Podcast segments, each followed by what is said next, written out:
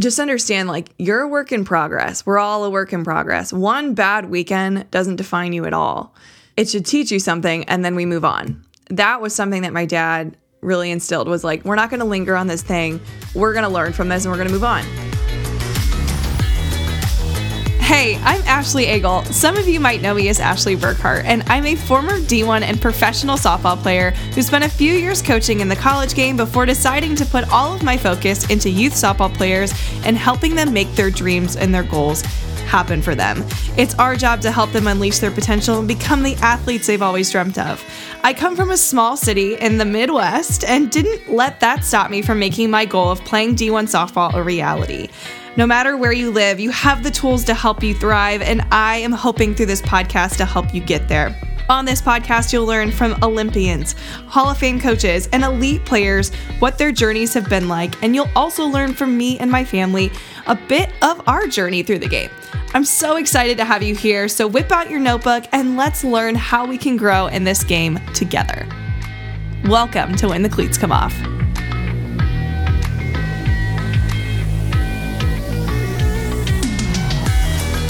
Good morning, good afternoon, good evening, whatever time of day it is that you are listening to When the Cleats Come Off. I'm honored to have you here. Welcome to the show. I'm very excited for this episode. I may may have written all of these notes at 3 a.m. because I was just excited to bring this to you. But recently, my dad celebrated his birthday, and I thought it would be kind of fun to give you a list of some of the most important lessons that he taught me. Some of them are brand new, some of them are old. And no matter what, they all made me a better person and a better player. So, for his birthday, he did some bourbon tasting and touring, watched my youngest sister play, and now his older daughter gets to talk about him on her podcast. All good things, Dad. All good things. He's been on the podcast before in a two parter because we kind of just riffed on my softball journey, his softball journey with me, being the firstborn, my travel softball coach for a minute, um, a long minute, and you know how he and my mom parented my two sisters and I. Um, it was a it was a great two parter. If you haven't listened, I'll put it in the show notes for you to listen later. Um, but he was a fan favorite people have been begging to get him back on the show. And I promise, I promise he'll be back again soon. So let's dive into 12 valuable lessons that I have learned from my dad. The first one is pretty simple preparation will develop confidence. Now, my dad and I, we didn't talk about confidence all the time. It is now a buzzword across, let's just say, the industry of sports. But when I look back on it, what gave me confidence was the amount and immense preparation that my dad and I put into my own game. And I've said this before, but he and I, if I had a rough game, would almost always, we'd find a time to practice within that night, like right away, so that I could actually walk away being able to sleep better that night based on the fact that we worked on this thing I feel better about it. Like, hey, if it was my backhand, okay, we are spending time on the backhand after this game or this bad practice. We're just going to work on it. We're going to work on it, work on it, work on it until you start looking good at it. And then we'll leave. And when I look back on the times where I felt most confident was the fact that I wasn't lingering in self doubt very long because I didn't have time to. We got straight to work on the thing that I was feeling less confident in. And that was one of the most valuable lessons my dad ever taught me. All right, number two says, You won't be perfect, but we're going to work to get as close to perfect as we possibly can. I used to go to a hitting coach and she was amazing. We drove two hours to go see her, two hours home. And my dad wasn't going to waste that time or money. He was going to make sure that throughout the week we were perfecting or working on perfecting the drills that I was given. So if it was a T drill, we were going to hammer that drill all week so that when I went back the following week, I felt really good about this drill. And then we can actually elevate my training from there. So when it came down to it, no, I was never perfect. But the goal was to be as close to perfect as possible. And even Dot Richardson, she came on the podcast and said, perfectionism is pursuit of perfection. So working to be perfect at something is just like what my dad taught me. It's let's get as close to perfect as we can. We're never going to get there, but if we can get pretty close, we're going to find ourselves winning more. We're going to find ourselves more successful. We're going to find ourselves enjoying this so much more because when you are really good at something, you're winning more. And what's what's better than that?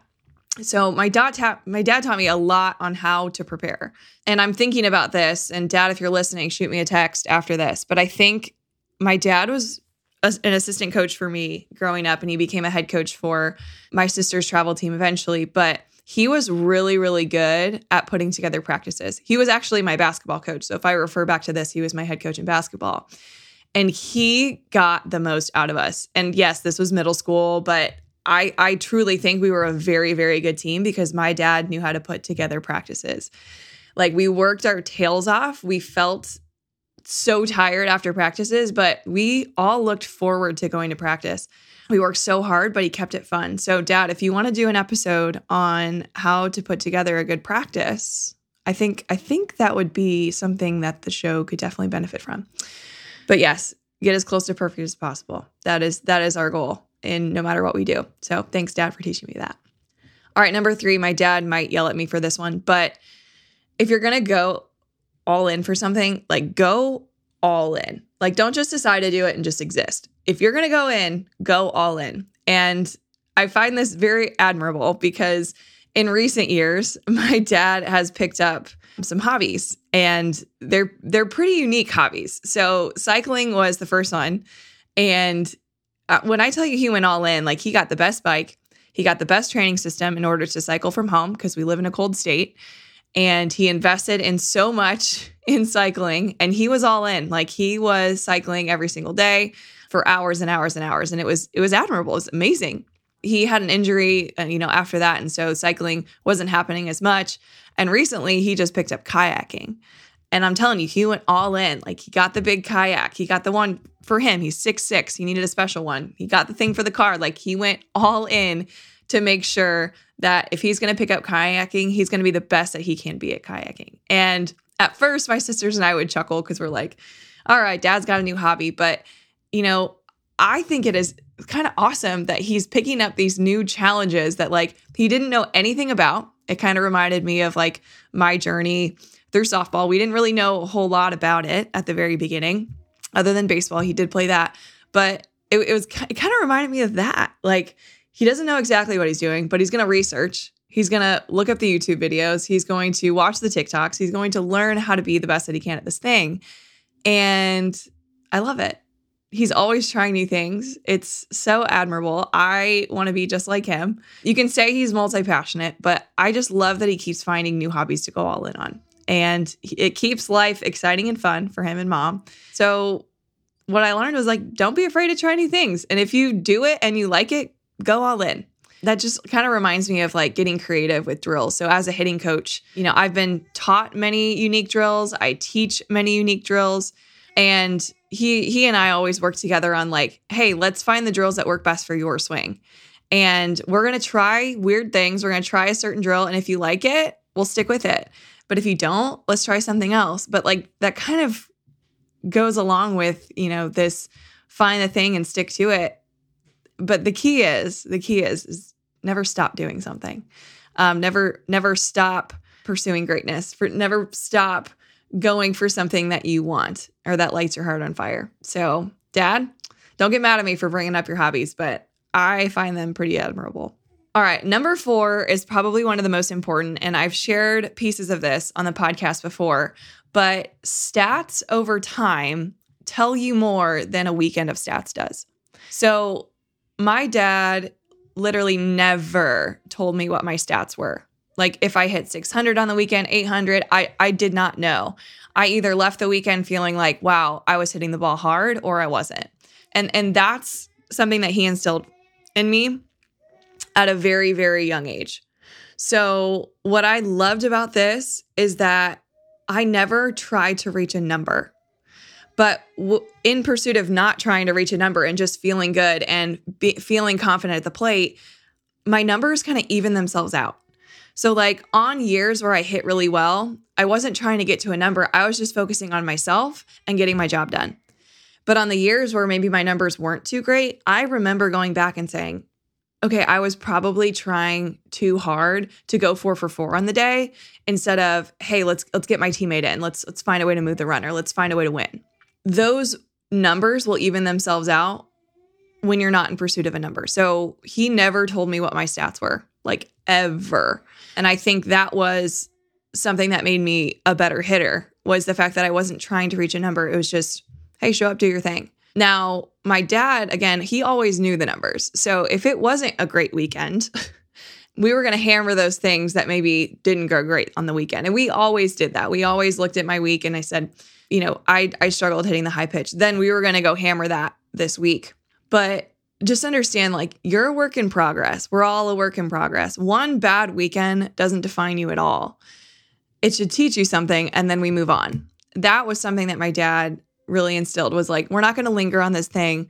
We're going to go if it wasn't great, we're going to go hammer this thing. Kind of back to number 1, preparation equals confidence, but we're going to learn from this and we're going to move on. We're not going to linger here. We are going to, you know, take it and and show up the next day and say this is going to be better. And that was something that over time I didn't really realize was happening. But now that I'm a hitting coach and at, so many people are telling everybody their stats, I'm like, you shouldn't even know your stats because a college coach, and I think Cat Osterman also talked about this on the podcast. They're not going to say, okay, you you hit 600 at the Boo Bash tournament this weekend. Oh my gosh, we need this girl. No, like college coaches are going to see you fail. Like they want to go see you fail and see how you how you react to it. They really don't care if you hit 600. Now, the thing is, over time, like I was saying, your stats are going to be better if you're not in pursuit of a number. So, thank you, Dad, for never telling me what my stats were. And when I got in my head in college about my stats, you grounded me and said, I don't care what your stats are. How do you feel on the box? Because at the end of the day, that's all that matters. So, that is number four. Now, a short side note on stats. Like I said, my dad always knew what my stats were. And he would freak out if he knew that there was a journal that literally could house all of the stats of my team and, of course, myself, because he always had a journal on him and was writing things down. And so, my friends at Always Grind, they have a coach's notebook. They actually have two of them in a large and a smaller size. Um, and it's prompted sections for pitchers, defense, offense, your lineup, the other team's lineup, a place to track the game, and, you know, as my dad was our assistant for my travel team, I think he would have absolutely loved the pocketbook and made it his best friend because it, it it's very it's a small notebook, but it's got places to write down notes from the game, things that he sees. Because I know that, you know, our training that following week, my dad and I, it's going to be based on you know what was going on in the game so if he saw something that he know he knows i can work on he wants to be able to jot it down if you're anything like me, I forget things so fast. So I would be the same way. if I was an assistant, um, I'd probably want something small. But if you're a head coach, that larger notebook might be your best friend. And literally, I check this as I'm recording this. It looks like they're having a sale on both the pocketbook, the smaller book, and the larger game logs where you can track more of your opponents, like the lineup, bullpen management, and just have more space to write on it. You probably already know I'm a huge fan of these. And, you know, if I was honestly coaching travel ball, high school, even little league or rec league right now, I would have one of these in my hand. So if you are interested, um, I put the link in the show notes, but alwaysgrind365.com I linked the coaches pocketbooks for sure and use my code Ashley B at checkout. You can get a little another 10% off, but they are literally on sale right now. So at least go check it out. They literally show you what's in the pocketbook so you don't just not know what's inside. It has pages for that. Um, and they also have some freebies and PDFs that you can download too. So go check it out. And I'm not kidding you. My dad, if he was still coaching the game of softball, he would have probably 10 of these already because of how many notes he takes. And I just want to throw this out there. They don't pay me to talk about them in my podcast. I do get like a tiny little commission when you use my code, but it's it's honestly it, it's not it's not paying the bills. But I tell you about this because I only talk about the products that I believe in wholeheartedly. And this is one of those. And for you coaches out there, yes, there's a bunch of, you know, stuff for catchers, pitchers, game logs, Cage MVP notebooks, and all this stuff for student athletes, like the student athlete planner as well.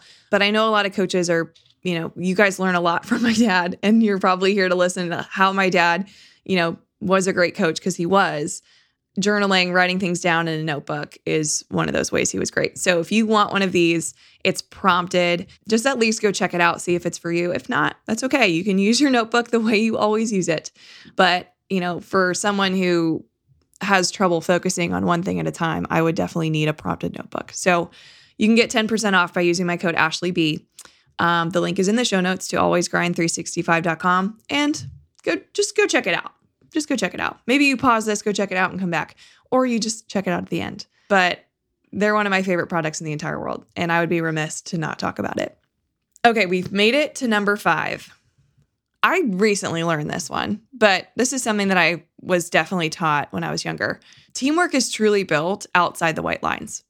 So I don't know if you guys know this, but this podcast called When the Cleats Come Off, it's basically to give you tips on what to do outside of the white lines, outside of the game itself, how are you getting better physically and mentally outside of the white lines? So when it comes down to teamwork, yes, you build a lot of trust on the field, but doing hard things together in practice is is really how you become a better team.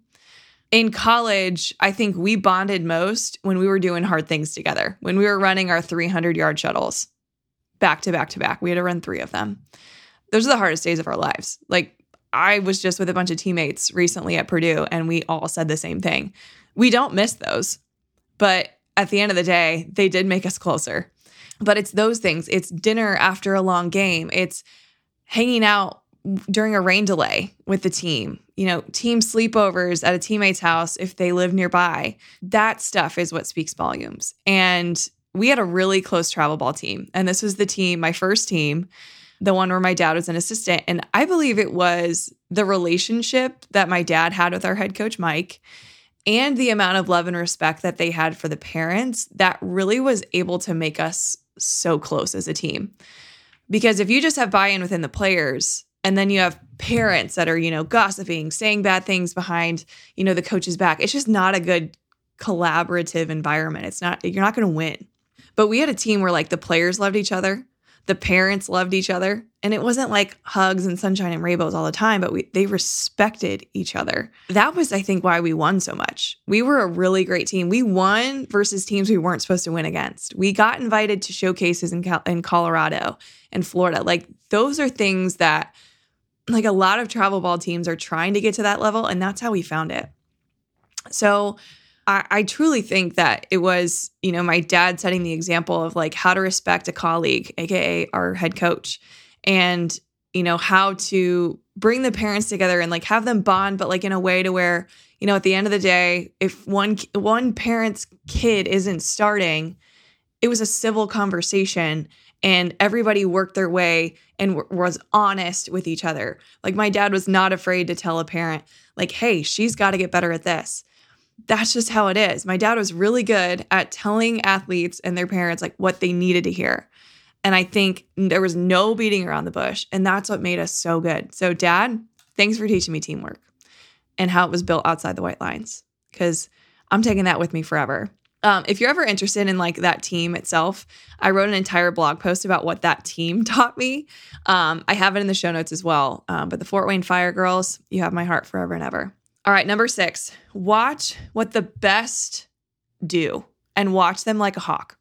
So I've shared this before. My dad and I, um, we used to sit on the couch and we used to watch the best of the best. So when I was a slapper, I think I moved when either I was 11 or 12, I moved from the right side to the left side. My dad was like, okay, who are the best lefty slappers right now? Who are triple threats? Caitlin Lowe and Natasha Watley were the top two. So we watched games that they were playing in. I couldn't tell you who won or lost the game. I could only tell you what those players did, what their first step looked like, what their slap looked like, how they were stealing bases, which side of the base were they sliding on. Like I was taught how to watch them play. And because they're the two of the best in the world, I emulated my play off of their play. because my dad said we are going to learn from them. We're going to watch them like crazy. And that's what we did. And my mom probably thought we were absolutely nuts. But same thing, Mike Candrea was coming out with a bunch of YouTube videos in the 90s and early 2000s. And my dad and I would watch those like crazy. We would watch the drills on defense. We would watch hitting drills. We would, you know, Sue Enquist had drills with Natasha slapping. Like it was like all of this information was just starting to come to us. But my dad taught me if you want it, go watch the best. Same thing with basketball. We would watch the best do what they do in, on the court. Um, you know, if I was an outside shooter, which I was, I also I, w- I was a few positions, but whatever position I was playing at the time, we would watch players like crazy. I learned that from my dad, and it was one of the biggest lessons I ever learned. And I still do this to this day. A number seven. This is a big dog. Stay humble. Why do you think I say it at the end of each episode? My dad taught me always let other people talk about you. You keep your head down and you keep working. This is probably why I still sometimes struggle talking about myself and my products and telling you how great they are because I'm not used to talking about me. And I'd much rather have it this way than bragging about myself all the time because, you know, it's not a good luck when you do. So, my dad taught me how to stay humble and how to keep just keep your head down and keep working hard. It also it hits a lot deeper when he brags about me now or wears my company's logo in public and I don't ask him to. Like you can tell, and I'm going off on a little bit of a tangent, but you can tell he's super proud of the three of us girls that he has. We've all been, we're all D1 athletes. We all have worked so hard to get really good at our craft. So even though my dad wasn't one to always say he was proud of us, he did a really good job of showing us and being that example for us. And he always showed up for us. He put in the time with us. He invested, he and my mom invested a lot of time and money into us being great. And at the end of the day, I didn't learn this probably till I was 25, but that speaks volumes. And that humility aspect, it all starts from the top. He was a very humble dad, you know, but if we did something great, he was going to tell people about it. He's very proud of us, but we had to just keep our head down and keep working. And I think at the end of the day, this is something I still try to instill into my own life. Stay humble, work hard, put your head down, get the job done. Like you're here to, I don't want to say win, but like you're here to do your job. And if you're too, you know, adamant on telling people how good you are, then you're taking away time from becoming great. So thanks, Dad. That that's a big one. That's a big one. Now, number eight might sound a little controversial, but at the end of the day, I'm I'm excited that this is something that my dad taught me um, very young is he he always he never like said this out loud, but you could definitely tell like my dad is not my friend. He's my dad. And again, this is controversial because everybody wants to be their kid's friend and it's it's it's a fine line because you love your child more than anything in the world. Now I know this, I'm a mom. And of course my dad and I we had so much fun. Like I had so much fun playing the game. I had so much fun practicing with my dad. But like there was another side of me that was still kind of scared of him. Like if I did something bad, I knew I was going to like hear about it. So, of course we were goofballs, but at the end of the day, my dad always knew what was best for me. And I had so much respect, I still have so much respect for my dad. If he's going to call me out for something, I'm going to listen. He's he's here to tell me what I need to hear. And it kind of goes along with the coaching aspect. But like if he's always just telling me what I want to hear, I'm not getting better. I'm I'm going to be a turd. okay? So I just had to understand like he's older than me, he's smarter than me. He his job is to keep me safe but also keep me in check. I wasn't a perfect kid. So, yes, there were times I needed to be disciplined by being grounded for talking back or breaking rules. I didn't love it at the time. It would have been so much easier and nicer if he just held my hand and said, You're going to be okay when, hey, I did something wrong. But now that I'm older with with a baby who you can probably hear cooing in the background, this is something that I'm going to carry with me to my family. And yes, now that I'm older, I'm 30 now, like my dad and I are more friends now than we ever have been because I've experienced more in life and he's probably like, "Hey, you can drink bourbon now, like let's hang out." Like it's it's it's more of a friendly atmosphere now, but he's still my dad. There t- he calls me out for things that I do still. He's still my first phone call though. when when uh, I would say probably second phone call now that I'm married and I have a husband, but he's still one of my first phone calls. You know, when things go great, when things go bad, but he's always dad first. And I and I'm really grateful for that. Even on the hard days, even on the days I wish he wasn't so hard on me, it it was worth it. So thanks dad for not just trying to be my best friend, but also be my dad. I needed that. And I still need that. All right, number 9 it kind of always it, it, it goes back to the humble thing a little bit but number nine is there's always something i could have done better now this is like a double-edged sword because if you're always looking for ways to get better sometimes we don't celebrate the good things we celebrated the good things we went out for ice cream after a good win like we talked about the great but we weren't going to go a day without talking about something that didn't go great and as you know, in the game of softball, very rarely do you do all things great. Like there's always something you could have done better. You probably could have run through first faster. You could have had a better jump on your steal. You could have, um, you know, dove for the ball that you didn't dive for. And at the end of the at the end of the day, you know, when I when I used to think that was the worst, was sitting in the car and listening to things I could have done better. It always made me hungry. It made me hungry for more. It made me hungry for greatness.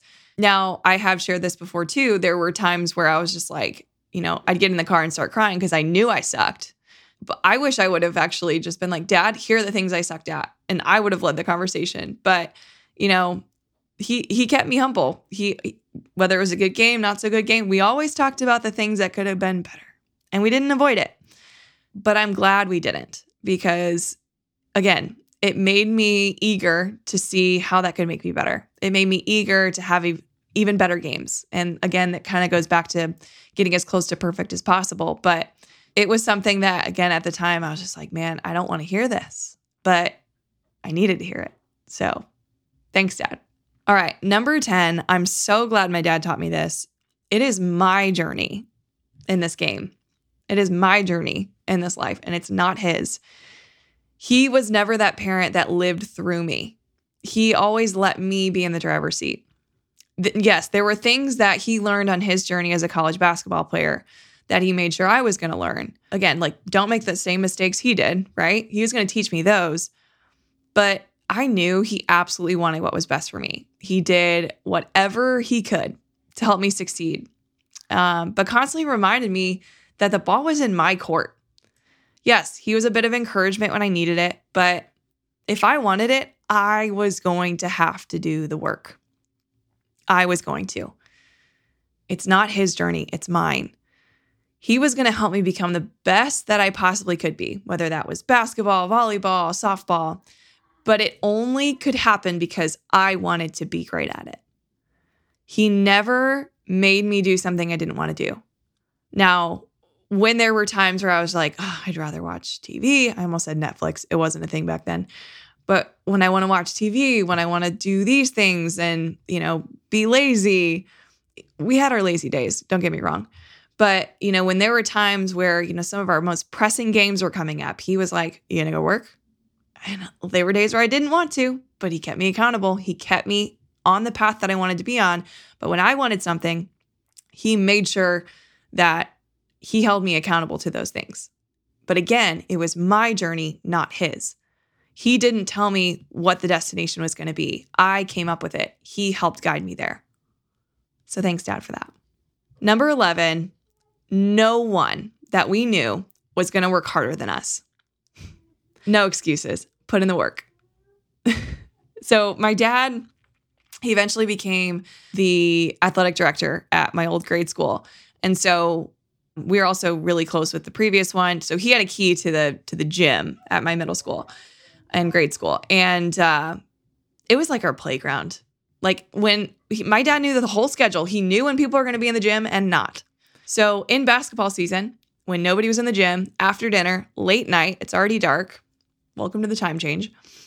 We would be in the gym, all of us, all three of us, sometimes just me, but we would hammer our free throws, shooting, making sure we have like good spin on the ball. Like we took our crafts seriously. When I was a pitcher, we would line up on one of the basketball lines in the gym and I would throw to him on the court. Now, that was also some scary times because I remember hitting my dad in the back of the head once. Don't don't love that. But for, for the most part, this was one of the reasons why we were great. Like we found and made time to work on our stuff. Like it sometimes it was 9 p.m. before we went to the gym, but that was the only time we had to work on our stuff this week. And you know, people probably I actually know this. People called us absolutely insane. But we didn't care. We didn't care. We are three college athletes in this family. Oh, technically four. My dad was a college athlete as well. But we were the athletes and we made it to where we wanted to go because of this, this core element lesson that my dad taught us. No one was going to outwork us. No one. That gym was our playground. We we had so much fun. That that was some of my favorite times practicing. Was like, "Hey, what do we need to work on? We're going to hammer this today." And like, yeah, some of those times are really tough, but those are the moments with my family in that gym I'm going to remember for a lifetime. And that led to my training being a little bit steeper, a little bit, um, you know, more advanced growing up. But it was those moments, those key moments in middle school that kind of like brought out this competitive fire in me. And there were even times that we would bring teammates with us and we would, and we would, um, you know, have family friends that would come in with us and like put in the work with us. And it was like, it just felt right. It just felt like we were in the right place and doing the right thing. And it was way more fun than binge binge watching something on TV. the good times. All right, number 12, my last point, my last lesson that my dad taught me is my dad was very hard on me and I learned this until when I was 25. I totally learned this. I learned why he was hard on me. Because he always knew that there was more in me. He was hard on me because he knew I have more in me. So if you're a kid in my shoes, and your parents are a little hard on you, it's because they love you. It's because they know there's more in you. It's because they see what's best for you before you see what's best for you sometimes. And if you're a parent or a coach listening, trust me, your kid's gonna figure it out. Don't force them to figure it out. Again, I was 25. I stopped playing the game at 24. It took me until I was done playing to understand this. But even though my dad was very, very hard on me, it was because he loved me and he wanted what was best for me. And he knew it was best for me. And sometimes, again, going back to it, he told me what I needed to hear, not what I wanted to hear. And I think that's what drove me the hardest. So, Dad, I've said this to your face, but I'm to say it again. Thank you for being extremely hard on me at times. Because at the time, I didn't know I needed it, but I did. Dad, he was my first true hero, truly. I'm not just saying this. And these are a lot of the reasons that I look back on as to why. Do you guys see why I was excited to record this episode? Thinking about all these things brought so much nostalgia, and I can't wait for him to teach me more lessons. Like that's the thing about life is as long as he's here, I'm going to be learning things from you. So dad, thanks for setting the ultimate example. He's still my first phone call. I guess technically second when I'm in a pickle or something goes wrong. I literally, this is embarrassing, but I threw my back out a couple weeks ago and it's happened to my dad before. And I called him that day. I was like, hey, dad, do you have any stretches uh, for me to do? And man, he was like, really? you you threw your back out? I'm like, I did. And, you know, he, he delivered. He sent me all the TikToks, all the advice, told me I need to strengthen my core, which I do. But he's, he's always going to tell me what I need to hear at the end of the day, Dad, I love you. Happy birthday. If you're listening, I hope you are. Also, my mom's birthday is coming up soon, and I think I'm going to do an entire episode about what she has taught me valuable lessons because they're different. Some are the same, but a lot of them are different, and I think that would be really fun because both my parents were born in November. I'm excited for this, but feel free to wish him a big happy birthday on my social posts about this episode. He would secretly love that, but would never tell you. And I can't wait to get him back on the show soon. Dad, are you ready? Let's do it. If you haven't already and are enjoying when the cleats come off, the easiest way to support this podcast is by subscribing to the podcast on the platform that you're listening to right now. You'll also be the very first to be notified when my next episode drops when you do. The second easiest way to support the podcast is by sharing this with a friend, whether that's sending them a text, sharing on social, or just word of mouth. I greatly, greatly appreciate you for sharing some of my favorite work with your tribe. Follow me on social for some of the best quotes, tips, and clips from each episode. And you can find all my social media platforms in the show notes. I even have a new place for you podcast listeners to hang out on Facebook, where you can search keywords of past episodes and find them, especially topics that you're interested in. Occasionally tell me what you want to see in some future episodes, because I love asking you guys what you want to hear and more. Just type in When the Cleats Come Off on Facebook, and you should find our community there or just check in the show notes for the link. Thank you again for tuning in to another episode of When the Cleats Come Off. And never forget to stay awkward, stay humble, and keep smiling. I'll see you guys next week.